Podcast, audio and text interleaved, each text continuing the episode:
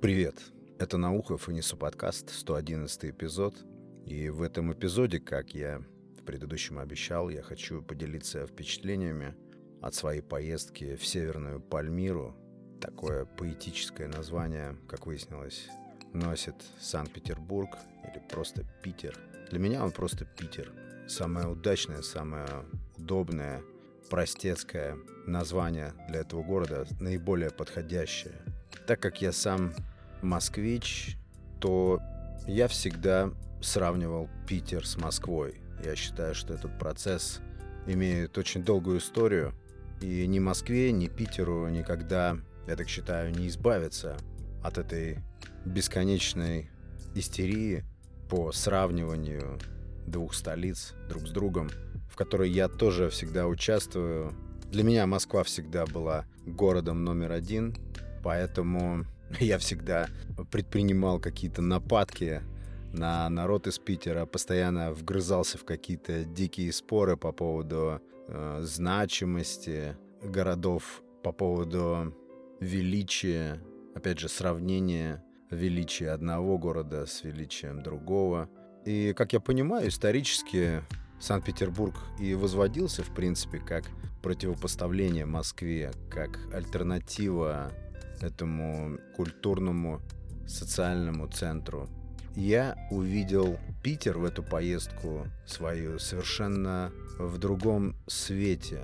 Возможно, поменялось мое восприятие, потому что за всего лишь навсего сутки пребывания там я увидел какую-то колоссальную разницу в облике и в духе города по сравнению с предыдущим моим визитом туда лет примерно 5 или 6 назад, может быть 7. Меня всегда тянул Питер. Мне всегда хотелось туда. В бурные свои 20-е годы я частенько срывался в Питер. Один раз даже было такое, что я просто проснулся в Питере. Это дикая история для каких-то других эпизодов или даже серии эпизодов. Это я бы отнес к жанру абсолютно некультурных диких трипов, но интересных и тоже несущих э, определенный интерес, определенный опыт. Там очень много интересных деталей в тех поездках. Потом, когда я увлекся чтением, увлекся литературой, особенно, конечно же, историями Федора Михайловича, человека, который во многом насытил этот город своими смыслами, который прописал в своих произведениях все эти улицы, Гороховая, Сенная площадь и другие многие. Потом, когда я уже стал читать его тексты, Петербург стал привлекать меня уже по совсем другим причинам, совсем другого плана магнетизм города тогда возник. И я уже приезжаю туда, посещал эти литературные места, фотографировал барельефы, связанные с произведениями Достоевского. Представлял себе живо, как здесь, в Петербурге, происходили все эти литературные перипетии из его книг. А вот, кстати, цикл рассказов Гоголя «Невский проспект» мне не понравился совершенно, где также все напичкано питерским бытом, рассказы, главным героем в которых является сам город прежде всего – эта поездка была немножко другой, и Питер мне показался совсем другим. Первое впечатление, которое я хочу выразить, это впечатление меня, человека, который жил, вырос, развивался в мегаполисе, в большом городе с огромным количеством людей, с толпами в метро, на площадях. И то чувство, которое я испытал, когда мы вечером прогуливались по Невскому – меня, честно говоря, немного придавило. Я увидел такое количество людей. Понятное дело, что была суббота, май, и повезло с погодой. Но это было такое количество людей, что я при всем своем опыте проживания в многомиллионном городе был просто ошеломлен. Невский проспект представлял собой балаган.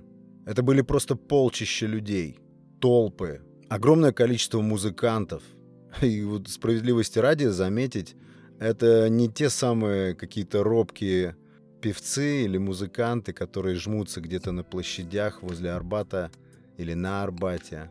Нет, это были какие-то широкоформатные перформансы. Одного такого музыканта окружали несколько сотен человек.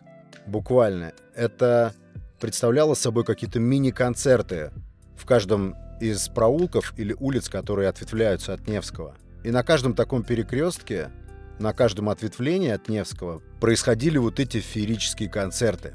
Были моменты, когда я даже чувствовал себя как-то неловко от такого количества людей, от такого потока людей, идущих навстречу, идущих с тобой попутно.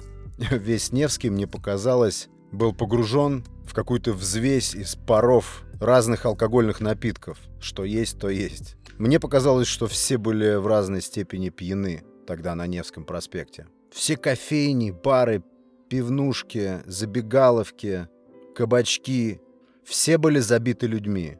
Если ты идешь по тротуару вдоль Невского проспекта, то это напоминает слалом. Ты просто продираешься сквозь толпу. Возле баров стоят толпы откуривающихся людей, громко матерящихся. Мат был везде. Какой дурак назвал Питер культурной столицей? Если только не мат является культурой. Но это не сильно обламывало.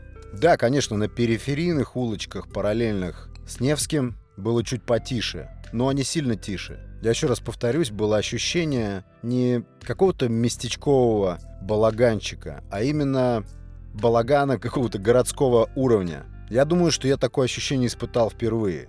Я любитель пошататься по Москве, по центру и в, в дни прайм-тайм, когда в центр съезжаются гости, туристы, когда в центре много людей. Но еще раз повторюсь, такого ощущения, как в этот раз в Питере, я не испытывал ни разу.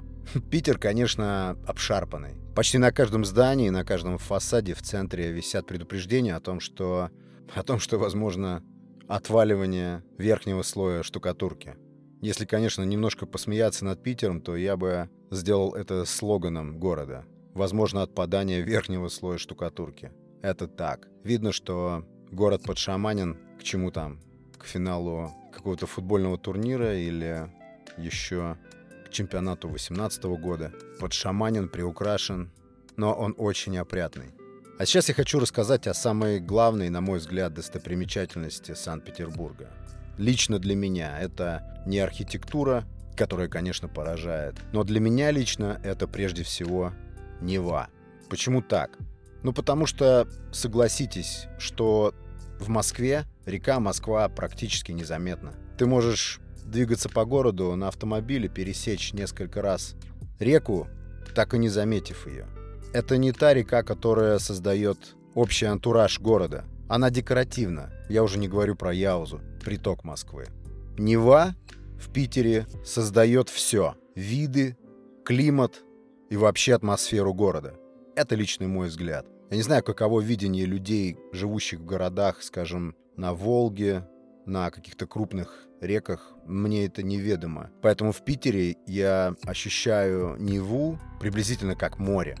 И на Неве частенько бывает шторм, штормовые волны. То есть это настоящая экстремальная река, от которой пышет морем, северным холодным морем. Нева, если хотите, имеет характер, суровый характер. Я так думаю, именно Нева своей вот этой величавостью, экстремальным холодом и характером создает настроение города. Я так вижу. Не знаю, затевалось ли так или так уже потом сложилось. Весь этот влажный, ветренный климатический антураж формируется именно Невой. Дальше. Я не очень люблю Исаакиевский собор. По той же причине не люблю, по какой не люблю, допустим, храм Христа Спасителя, на месте которого когда-то, если кто-то не в курсе, был открытый бассейн Москва, в котором я был один раз, и среди зимы скупаться в бассейне под открытым небом было для меня ценнее, чем сейчас наблюдать вот этот, опять же, мое мнение, не хочу никого оскорбить, этот безжизненный, огромный исполинский храм, в который даже не знаешь, как зайти или с какой стороны к нему подойти. Да и нет особого желания. Глядя на Исаки, у меня поднимаются те же чувства. Если касаться православной какой-то религиозной архитектуры, то мне всегда нравились маленькие, скромные, уютные церкви. В них как-то больше правды, что ли, в сравнении с этими гигантами. Особенно, когда я почитал потом, как создавался Исаакий, как менялись архитекторы, как корректировались проекты, как это длилось десятилетиями, коррупция и прочее, интриги какое количество людей погрело руки на строительстве этого храма, никто никогда не сможет посчитать. Конечно, он грандиозный, и в центре Питера, по-моему, нету больше такого сооружения, с которого можно было бы воззреть Питер с высоты птичьего полета, как смотровая площадка Исаки им не нравится. Но еще один, самый важный, наверное, пункт — это люди. Люди, конечно же, совсем другие, не как в моем городе.